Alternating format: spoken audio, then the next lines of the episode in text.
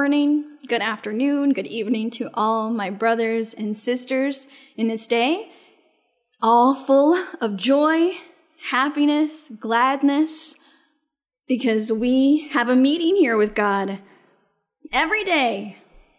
Every day, we come and encounter the Lord. But just insane that we have a meeting on Sunday with all of you. It's, it's to speak about God and to read the Bible and to reread and continue reading and that we never get tired in reading. And we always read the same things and God is pleased in that. The Bible is the book that never ends. It is a book that has no ending in its in its scripture, but you start and you continue. You read until you die. And so God always tells us, read the Bible. Read it. There are people who say, "Well, I've already read it. I read it 3 times from beginning to end. That's it." Others, "Oh, I already read it 4 times beginning to end. That is enough." It is not enough. The Holy Spirit always tells us to read the Bible. For every time we read it, we find something new, something different. And aside from that, it is the nourishment to our soul, our being, to read the Bible and to reflect upon the Lord's word. And more than that, and knowing and at least having experienced that God lives, God exists, God brings these words to life, this book, God brings it to life. For there are many books. There are many Bibles, perhaps, and many books that talk about God and that they say are from God. But for God to manifest himself and to bring to life what is written, it's only this, the Bible, the one that we all enjoy of this privilege. So this is why we are so happy, and this is why we will never grow tired in reading the Bible. And so that is the invitation for you all and welcome to all those uh, first time guests, those who are visiting us, people who maybe have been gathering for some time, some newcomers. Welcome, all of you. And you may be seated. You can get comfortable in your places and with a prepared heart to learn or to reflect on what we're going to read today. Because in this manner, we are spiritually nourished and we honor our God. And so to start, we're going to be singing to the Lord a hymn without any musical background. We're going to sing with our natural instrument God has given us. And we're going to sing with all of our heart hymn number 109 titled Jesus is Calling. Now, Jesus is tenderly calling. The Lord calls us and He makes this calling to us. So we're going to sing with joy. Con voz benigna te llama Jesús. invitación puro amor, porque le dejas en vano llamar,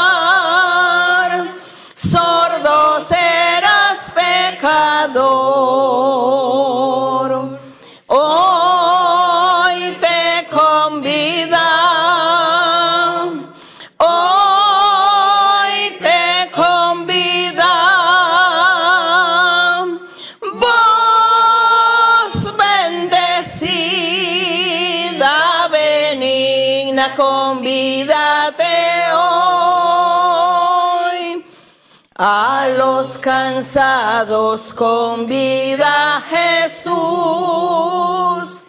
con compasión mira el dolor. Tráele tu carga, te bendecirá,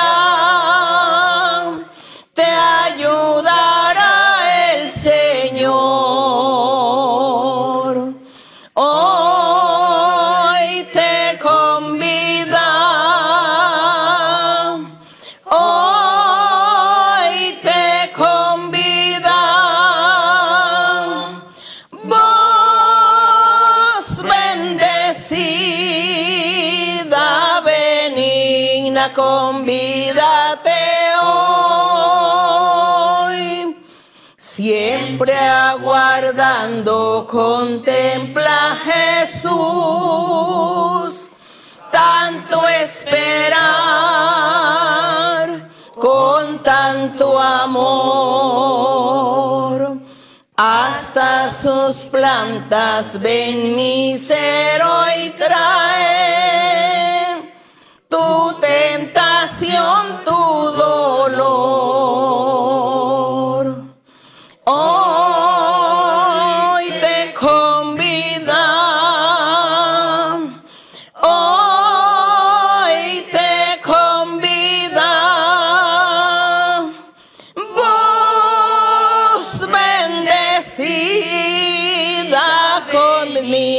convídate hoy.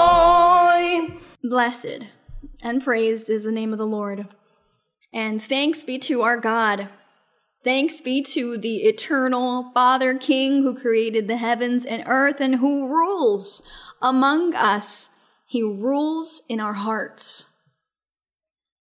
God lives and dwells in the midst of those who praise him and glorify him, those who fear him and cherish him. God is there, ready and prepared to help and to bless. And so you be sincere with God and be prepared for God. Believe in him. Trust in him. Ask him. Pray and praise his name. In any moment of your life, wherever it is that you are, any place in the world, any difficulty, danger, attack, or threat, that maybe you're being threatened that they're going to kidnap you, take your life, harm you. Cry out to God, the God of the Bible, to this God who spoke to Abraham, Isaac, and Jacob, this God who walked with Moses 40 years there in the wilderness with the people of Israel. That God, cry out to Him, trust in Him, ask Him, and God will always be close to you, by your side, helping you. Seek Him. Seek Him because our God is there, so close to us. Glory to the Lord, and we give the Lord thanks. He deserves the praise, He deserves the glory and honor. Blessed is the Lord, and we're going to continue with our scripture in Philippians. Philippians chapter 3. We'll start reading from verse 1 to 21, where the chapter ends. And we're going to see what we find, what beautiful things God will show us. And here in Philippians, it reads Finally, my brethren, the Apostle Paul says, now let's remember, we have been following this scripture of the epistles, the letters of the Apostle Paul sent to all of the churches in that time. And we have been continuing chapter by chapter, analyzing and reflecting and filling ourselves with the riches, spiritual riches of this wonderful doctrine. And here the apostle continues to talk to the church here in Philippi. And he says, Finally, my brethren, rejoice in the Lord. For me to write the same things to you is not tedious, but for you it is safe or a blessing.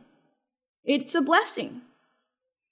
The fact that he writes the same things, for this makes them secure in God. And he warns them in verse number two and says, Beware of dogs, or be careful, be on high alert of dogs. Who are the dogs? Now, it says, it mentions three types of people. It says, Beware of dogs, so be very, be very careful with them. Beware of evil workers, so be very careful with them and beware of the mutilation. Who are they? And so we are going to go over who those dogs are.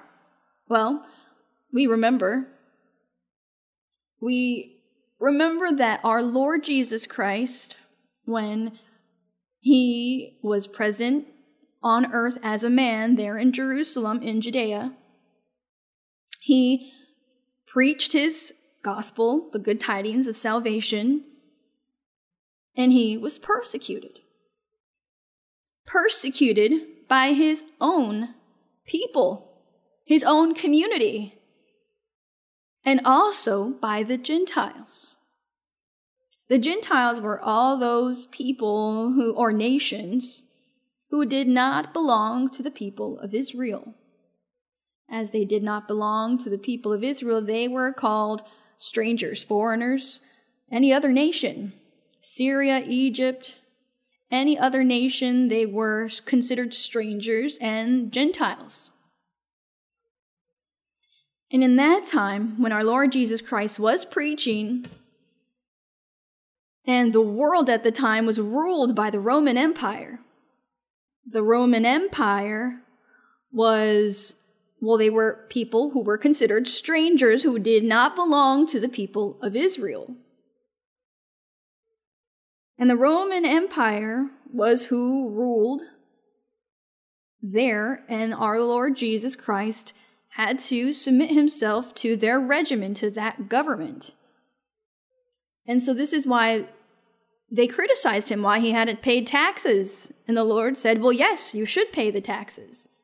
And he then sends the apostles and he tells them, Go and fish.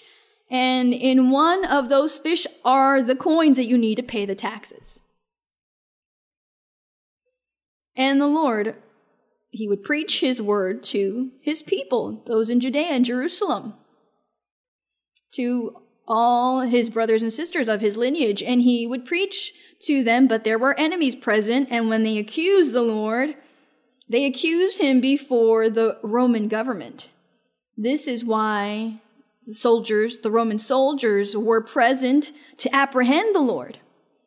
They apprehended him, and it says that they placed a crown of thorns and a cross for him to carry on his shoulder, and he was stricken, whipped, they insulted him, they did a lot of things to the Lord.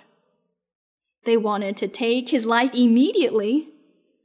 They wanted to stone him as well. So he always had the persecution of the Gentiles or the strangers, as they were the ones who ruled.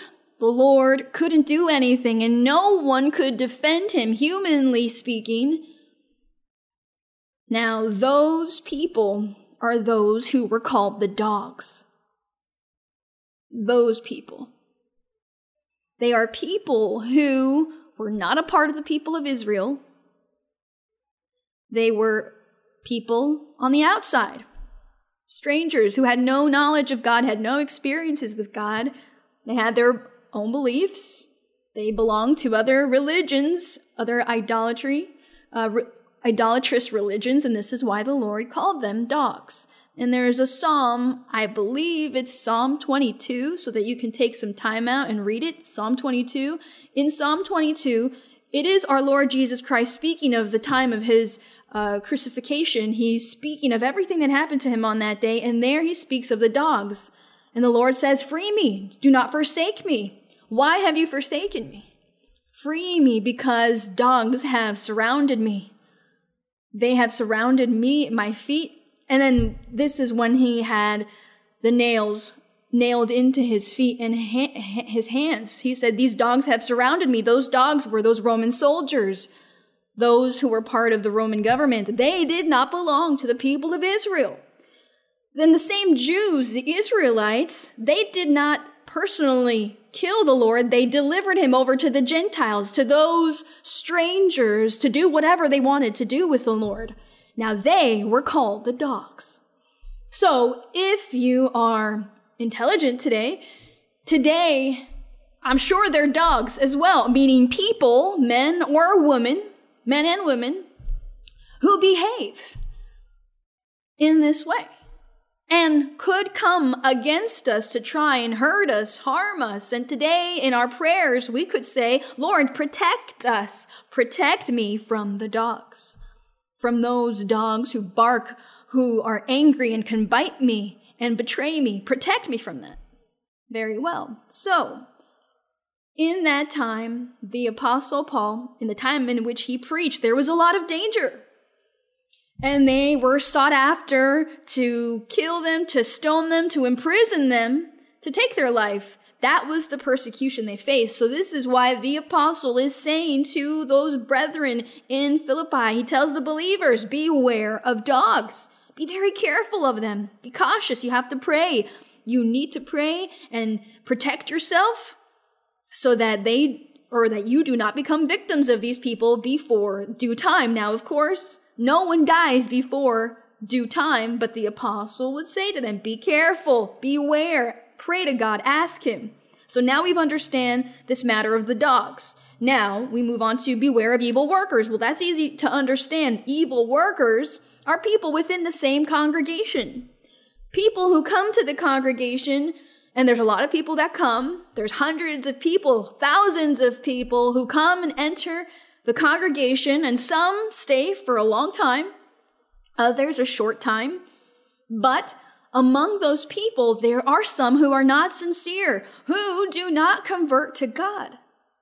But they only come because they think what is being done is nice. They think the singing is nice or the reading of the scriptures, or they think it's beautiful to hear prophecy.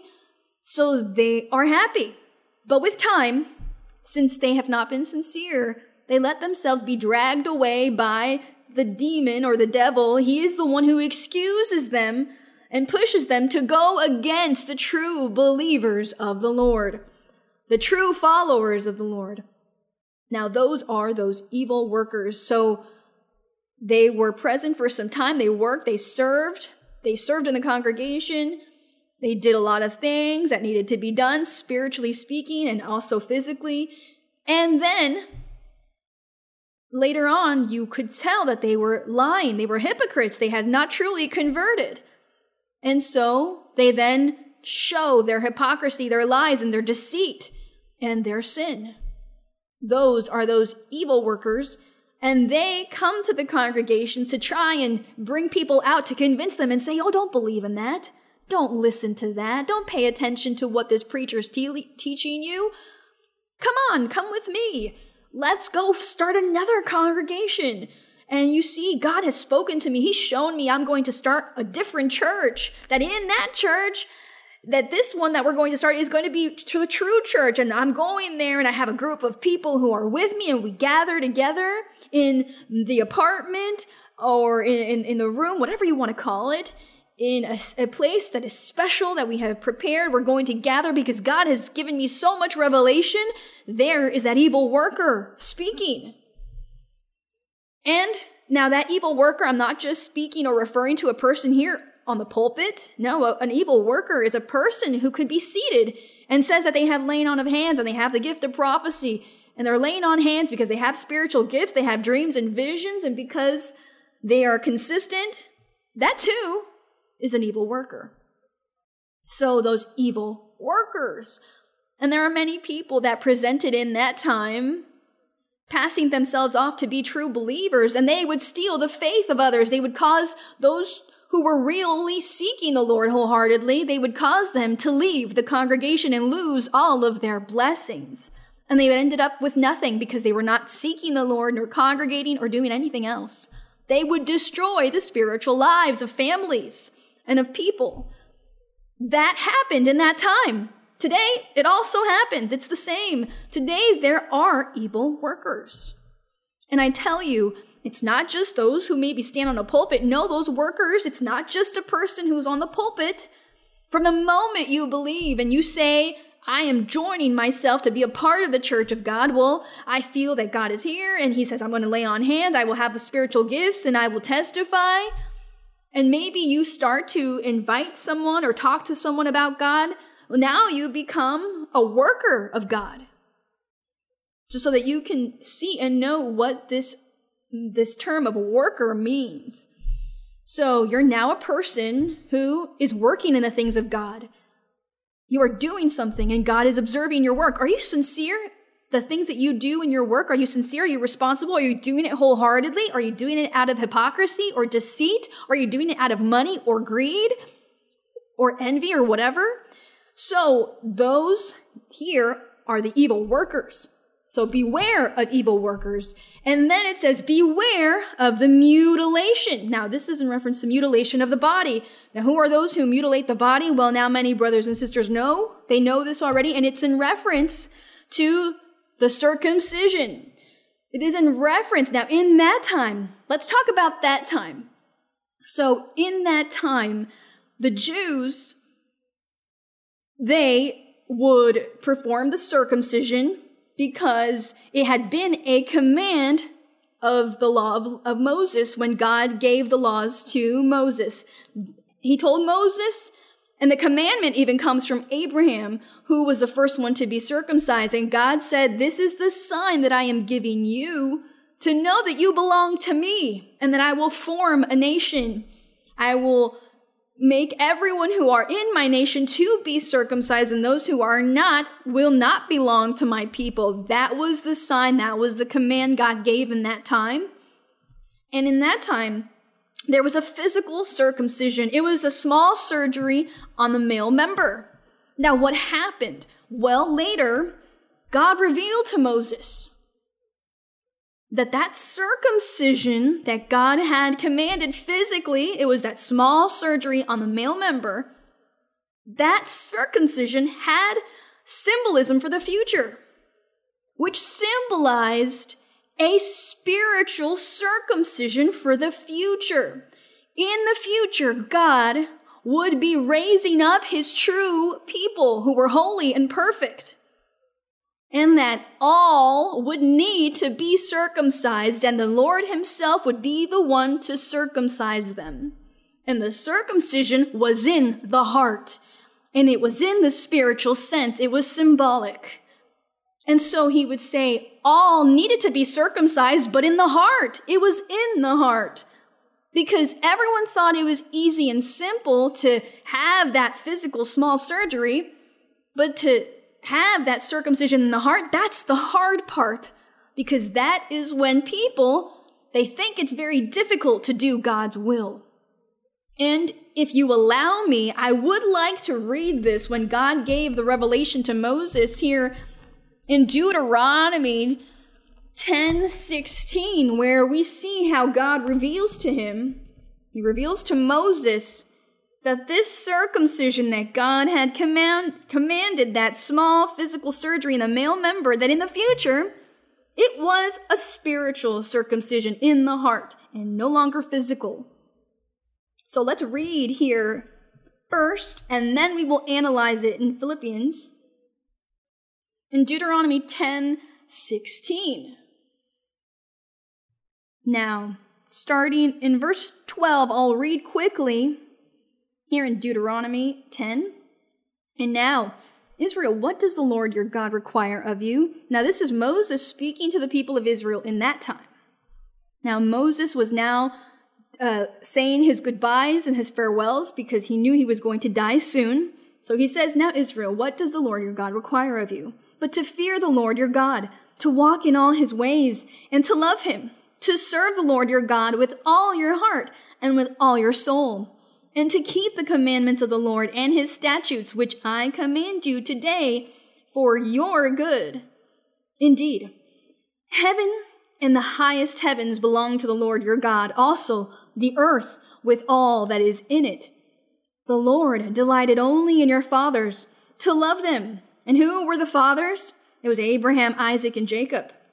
And it says, The Lord delighted only in your fathers to love them, and he chose their descendants after them, you above all peoples, as it is this day. Then he says to them, Therefore circumcise, verse 16, therefore circumcise the foreskin of your heart, and be stiff necked no longer. So, what do you think of that? Here, the Lord reveals to Moses that the circumcision in the future was no longer physical. It was now spiritual, the circumcision of the heart. And now we're going to take a look at what the circumcision of the heart means. It was symbolic. God reveals it to Moses himself. And let's take a look at Jeremiah 4 4. Let's go quickly over to Jeremiah 4 4. The prophet Jeremiah, used by God, being a great prophet of God, God also would send the messages to the people and to the king, these messages for them to be aware and were informed of the true doctrine, the true word of God, and what God wanted them to do in order to be blessed. Here in 4 4 it says, Now, we'll start in verse 3. For thus says the Lord to the men of Judah and Jerusalem Break up your fallow ground, and do not sow among thorns.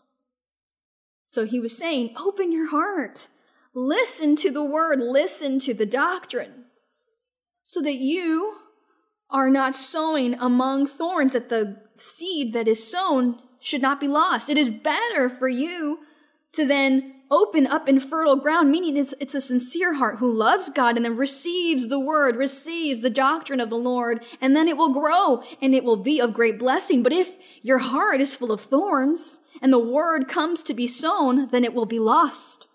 So the word of God will not surge in your life and in your heart. Now in verse four, what does he say? Verse four, and I would like for all the brothers and sisters who are present here to read. Let's read verse four circumcise yourselves to the Lord and take away the foreskins of your hearts, you men of Judah and inhabitants of Jerusalem, lest my fury come forth like fire and burn so that no one can quench it because of the evil of your doings. And so circumcise yourselves to the Lord and take away the foreskins of your hearts. What was this? What was in the hearts of those people? Remove or take away the foreskins of your hearts. Well, in that small surgery, there is something that is cut. The foreskin is cut. It is thrown away. And so spiritually, symbolically, God was speaking of the hardness of the heart, the disbelief and the disobedience of the people of men and women who, after seeing the wonders of the Lord, the manifestation of God, the calling of God, they were hard of heart, stubborn, foolish, and continued in their sin as usual, sinning and sinning all of the time. That, that was the foreskin that was on their hearts. And this is what the Lord referred to in saying, circumcise your heart. Remove this. Take away the hardness and the rebelliousness. Take away your foolishness and pride. Remove it. Take it away. Stop sinning. Stop being disobedient. Sin no more. Circumcise yourself. And as God spoke of that future, that wonderful future, that wonderful future is the preaching of the gospel of our Lord Jesus Christ. That wonderful future was in reference to the coming of the Lord, of the Messiah to the earth to preach and teach and to give that new method of salvation that was so wonderful. So people needed to continue to circumcise themselves. And so the followers of the Lord, all the believers, all of us, we have had to circumcise our heart. We have circumcised ourselves. The circumcision is no longer physical. It's not that small surgery on the male member. Now the circumcision is in the heart. And as in the gospel of the Lord, the Lord accepted men and women, any race, any tongue. He doesn't look at that. What he cares about is a heart. He doesn't care if it's masculine or feminine, if it's a man or a woman, or what color they are, or what language they speak. No, he looks at a sincere heart that loves God and that follows God and seeks Him. That is what God observes. And so this heart is circumcised with the help of God. For it says that the Lord, He would be the one circumcising our hearts. We hear the word of the Lord. We hear His gospel. and we hear and we believe. And in the moment that we believed, the Lord began to circumcise our hearts and to remove what was evil, those tendencies that were sinful, and to remove all spiritual bonds and chains. And so he's made us free, and our heart was then left circumcised. Glory to the Lord. Now, what does it mean that we have no need then to sin? Why should we then sin? I am now circumcised.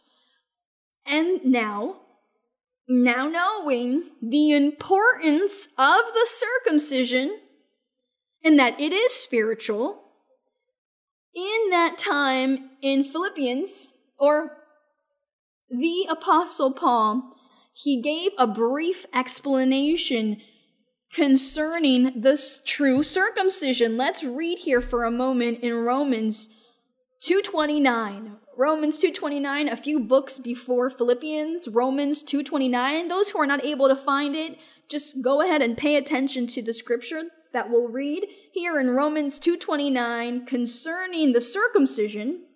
The apostle Paul says, but he is a Jew who is one inwardly, so it's in the circumcision is so it's not the circumcision that is done on the male member of a man. It says, but it said once again, but he is a Jew who is one inwardly, and circumcision is that of the heart in the spirit. That true circumcision is the one in the heart, in the spirit, not in the letter. The letter meaning the law of Moses when it said that they should be circumcised. It says the circumcision is that of the heart. It is to convert to God, not to sin. That is the true circumcision.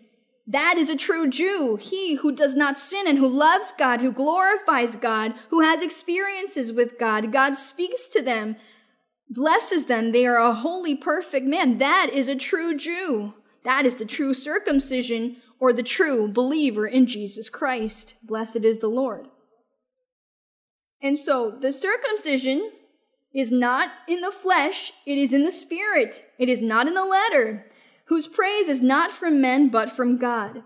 So, now as the apostle Paul, or God had revealed to the apostle Paul that truly this circumcision was not physical, this is why the brothers and sisters in Philippi, he tells them in verse 2. So let's go back to Philippians chapter 3, so this is why in verse 2 he says, Beware of dogs, of evil workers, and of the mutilation, those who in that time there was a lot of people, a group of believers who had converted to Christ. They were uh, Jews and they had come to the church, to the congregation.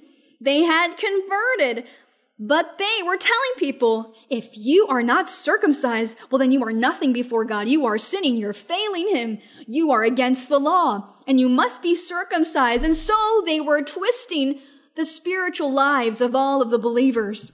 They were distorting their minds because they were ordering and demanding that they be physically circumcised for them to have the surgery. So this is why the apostle Paul tells them, beware. Beware of them. Do not take heed. Do not obey them. Those who are the, who are mutilating the body. So he says, beware of the mutilation. And he was so angry and upset, he called them mutilators because mutilating the body is cutting it here and there. If someone has their finger removed or, or something cut on their skin, that's a mutilator.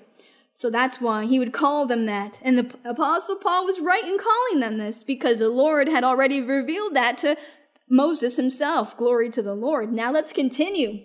Now we're done with that topic. And now what does the apostle Paul say here? Now in verse three, he says, for we are the circumcision, meaning we, the believers in Christ Jesus.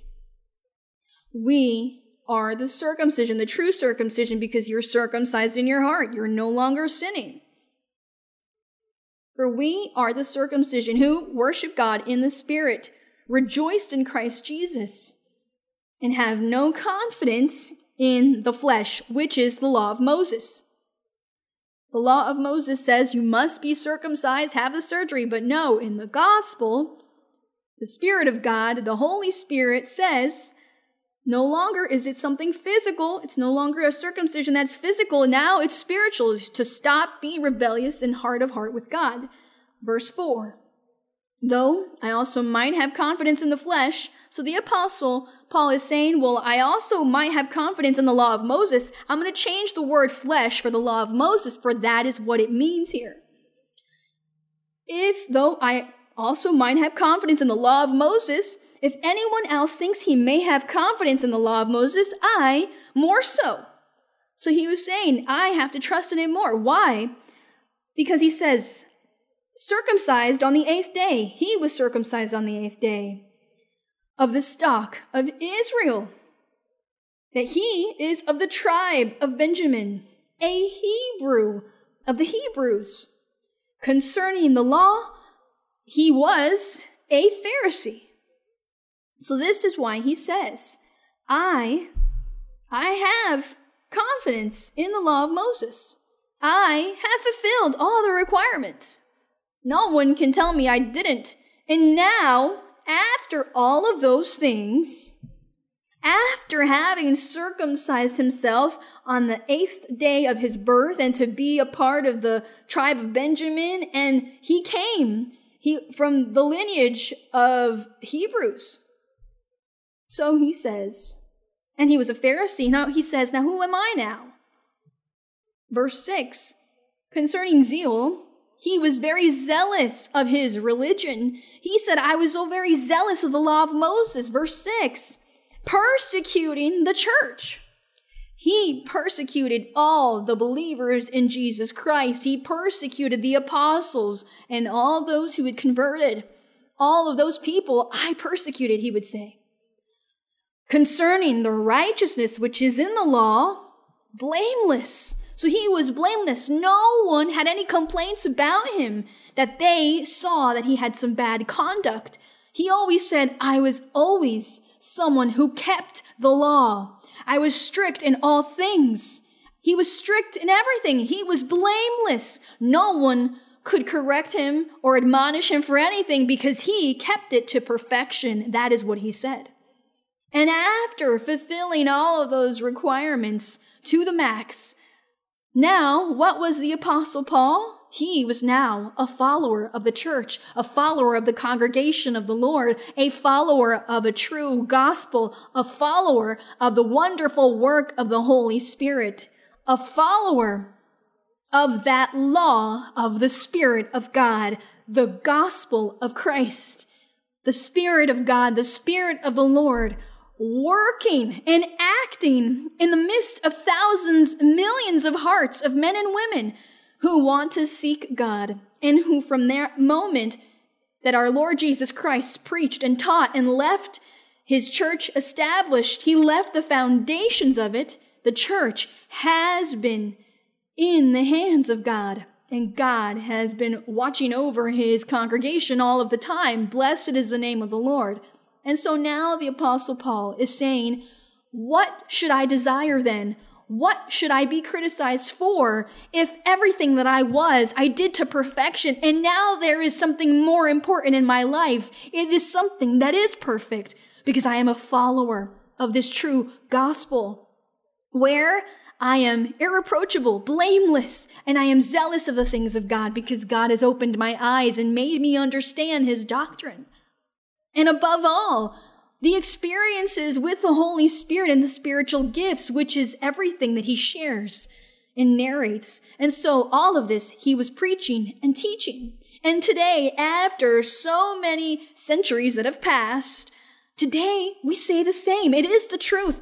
The apostle Paul was never mistaken. He was never mistaken in his teaching and in his dissertation because truly he was clarifying that which God taught him. And today we live, we feel, we experience it. We have seen it. We have seen God's wonders. We have seen the miracles God has worked and the manifestation of God in our lives. How he has protected many people's lives. How he has freed people from being kidnapped and others who maybe are threat have received threats and God how God has protected them from those dangers whenever they're going to be shot at maybe the pistol doesn't work because God doesn't allow it God is protecting people's lives those who follow him his children his believers of this true gospel this gospel which is ruled by the Spirit of God. Blessed is the Lord. And so today we also speak and we say very proudly that God is in our midst and he rules over us. He lives. He is real. He exists. He is the same God. And so he is a wonder in our lives. And so it says here, the apostle Paul says in verse number seven, after he shares his situation, he says, But what things were gained to me? So everything that was gained to him, he says, I have counted loss for Christ. So he said, Everything I've lived, everything I was, now I say it was for nothing. It was a loss now, because now I am living life better. I'm living a new life, a different life in Jesus Christ. Yet, verse 8, yet indeed I also count all things lost for the excellence of the knowledge of Christ Jesus my Lord, for whom I have suffered the loss of all things and count them as rubbish, that I may gain Christ. Glory to God. So what do you think of that? He considers everything else rubbish, everything he experienced, that he was a Jew and circumcised of the tribe of Benjamin, that he was a Hebrew, and that he was a Jew and a Pharisee. He says all of that now is nothing, that everything now is considered rubbish, because now in Jesus Christ things are better, a new life in Christ. For that is the way that truly leads you to God, leads you to eternal life, leads you to rejoice with God after death. Blessed is the Lord. In verse 9, and be found in him, not having my own righteousness. So he says that he was found in Christ, not having his own righteousness, which is from the law, but that which is through faith in Christ the righteousness which is from God by faith. So it says that he now lived by the law of Jesus Christ, by the law of the gospel, the law of the Holy Spirit. Verse number 10.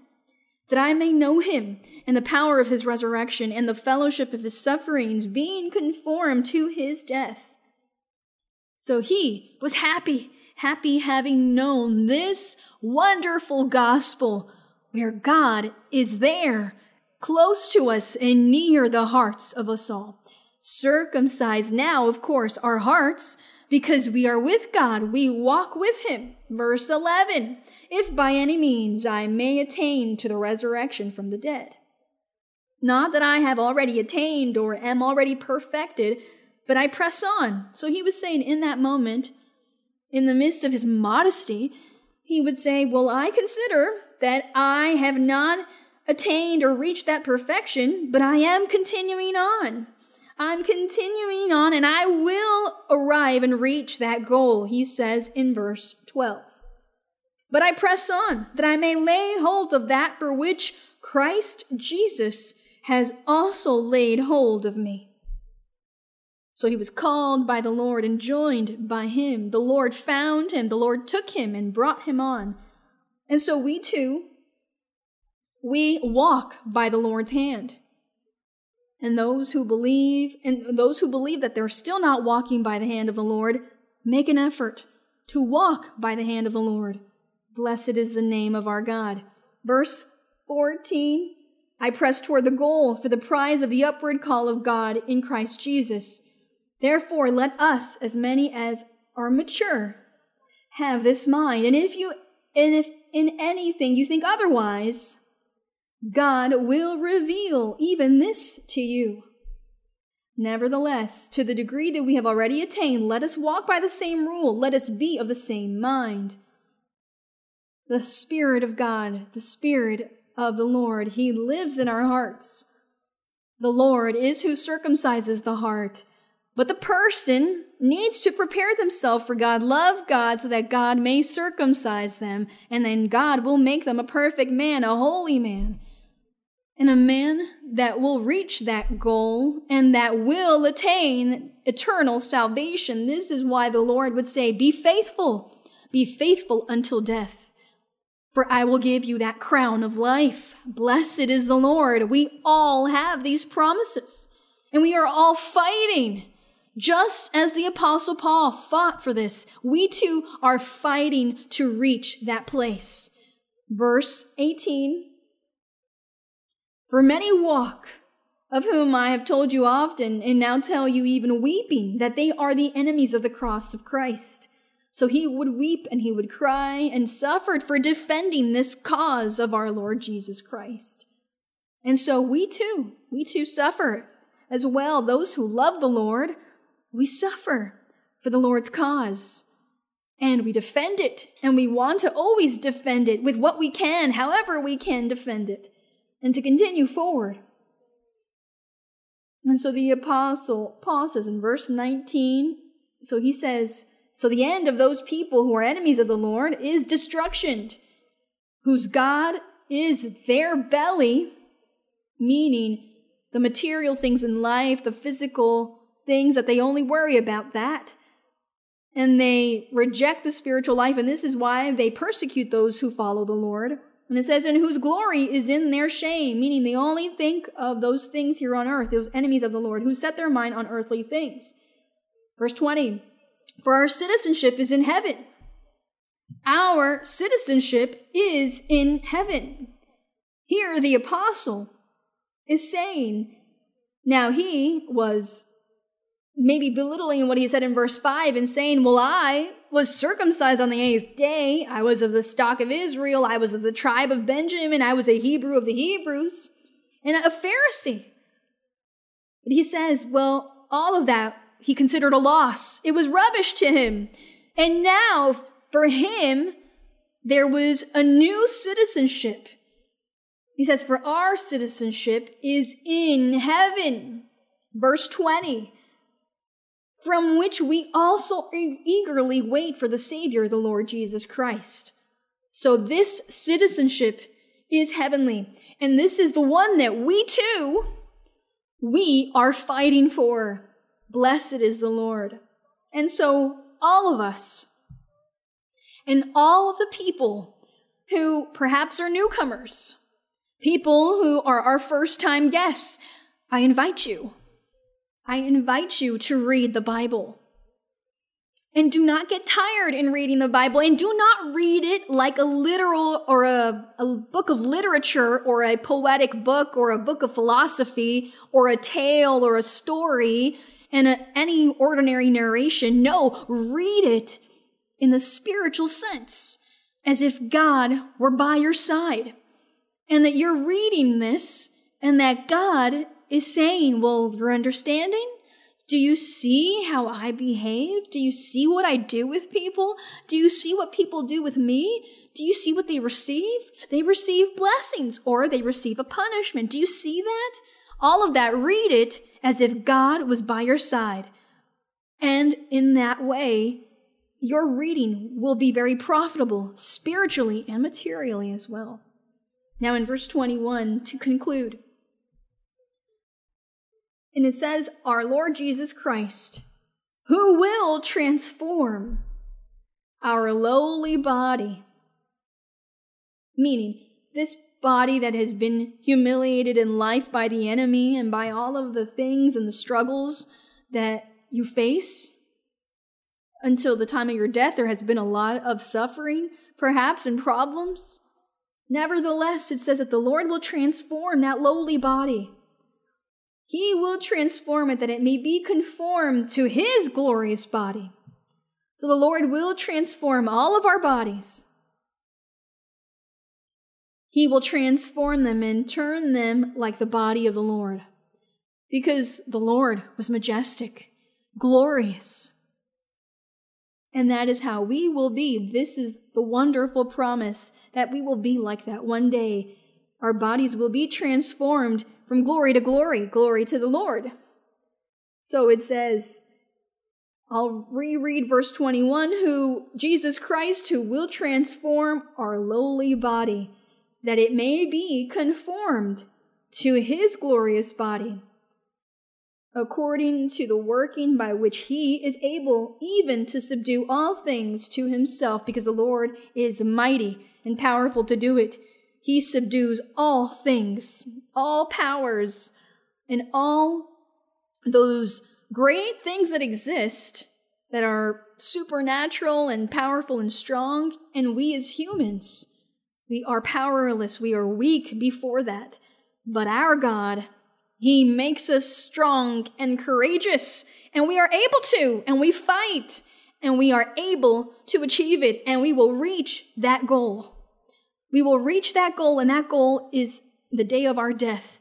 And so, like our Lord Jesus, when he was on the cross of Calvary, it said that he would say, It is finished. What was finished? What did he finish?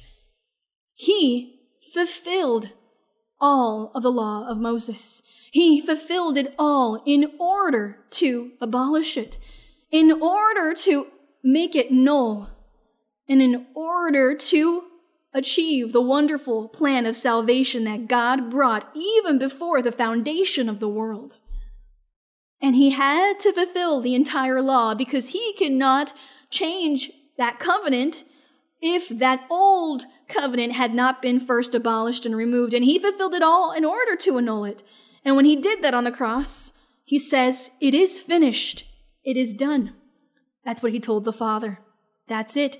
And people heard it and no one understood it. What does it mean? It is finished. Well, the law is done. It's finished. Meaning people will no longer be slaves of all of the requirements and the commandments and precepts of the law of, Mo- of Moses. No one would be a slave to that any longer. They were, they were now free, for they now will live their life in Jesus Christ, a spiritual life. And God helps each man, each woman to live a holy, upright life. And God transforms them. And God helps remove that sinning tendency. The only thing God demands and expects is that people to prepare their hearts and love Him and say, Yes, Lord, I want this. I want this. Cleanse me. I want to be transformed. I want to go to eternal life. That's it. Let us pray to our Father and give thanks to our King, O blessed Lord. Holy Father, Heavenly Father, Eternal God. Father, you spoke to Abraham, Isaac, and Jacob. And you spoke to Moses, and you walked with Moses, and you taught him the word. You taught him the doctrine. And you taught him the commandments, and he understood them. He understood everything that you taught him on Mount Sinai. And Father, and you wanted this. You wanted all those who continually would come after Moses for all of them to be men, to be before you, fulfilling your word to its totality, and to teach the people to live a holy, perfect life. And you wanted to have a holy nation without equal, singular to you, and different from any other nation of the world. But that was not the case, Father. But your word and your wonderful plan continued in some hearts that loved you. And your plan continued, my Father. And it continued for many centuries, even to this day. When you, Lord, in your mercy, you sent, you sent, Lord. You came, you yourself. You came to earth. You made yourself a human being. You made yourself flesh. And you lived in the shape of that man, Jesus of Nazareth, and you manifested yourself, and no one knew you. No one realized it. They did not know who they were dealing with, Lord.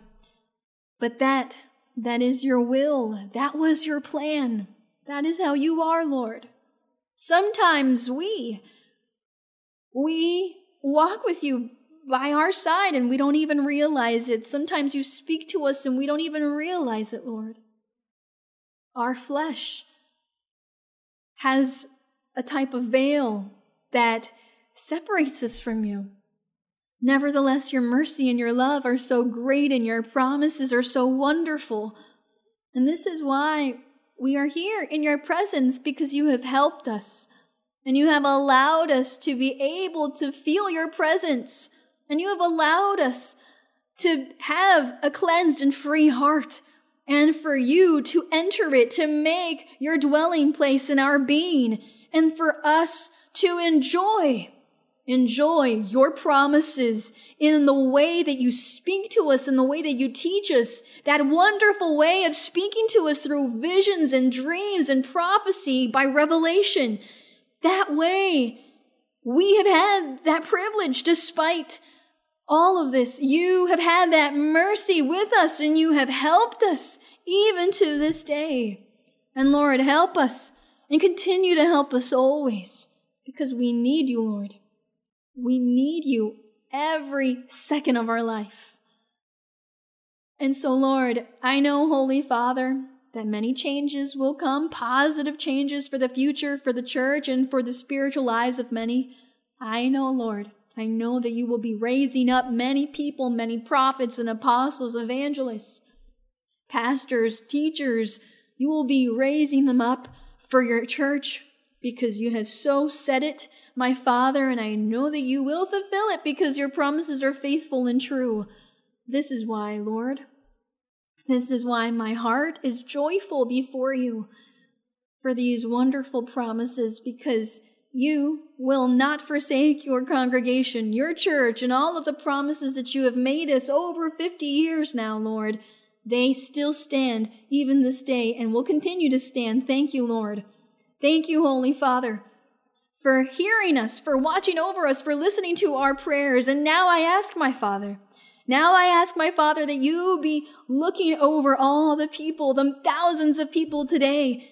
They all have their own needs. They all have petitions and desires in their heart, and some of them are suffering bitterly, and others are weeping, others who are ill, others who have loved ones who are ill, and they cry out of that illness, and the children, children that are also ill, children who have autism, children who have Down syndrome, children who are even in wheelchairs and who have paralysis, who are not able to speak they have a certain age now, and they still cannot speak. All of this you know, Lord. They are evil spirits that have come to their lives and to possess their bodies. Deliver them, Lord, and rebuke all of those spirits, rebuke all of those diseases, and remove the witchcraft and sorcery. Deliver and hear, hear the prayers and all of the pleas of all of the men and women who cry out to you and ask you for mercy. Lord, you are our God, and there is nothing impossible for you. You are a love. Thank you, my Father. Thank you. In the glorious name of Jesus Christ, your beloved Son, help us, Lord, to believe and to love you with all of our heart and with all of our soul. We praise you, Lord. We give you the honor and the glory. Thanks, my Lord. Blessed is the Lord. Yo sé que estás aquí, Señor. Yo sé que estás aquí. Yo sé que estás aquí, Señor. Yo sé que estás aquí. Mi alma te alaba. Mi alma te alaba. Mi alma te alaba. Porque sé que estás aquí. Mi alma te alaba, mi alma te alaba, mi alma te alaba, porque sé que estás aquí. Yo sé que estás aquí, Señor. Yo sé que estás aquí. Yo sé que estás aquí, Señor. Yo sé que estás aquí. Mi alma te alaba, mi alma te alaba, mi alma te alaba, porque sé que estás aquí. Mi alma te alaba, mi alma te alaba. Mi alma te alaba porque sé que estás aquí. Glory to our God.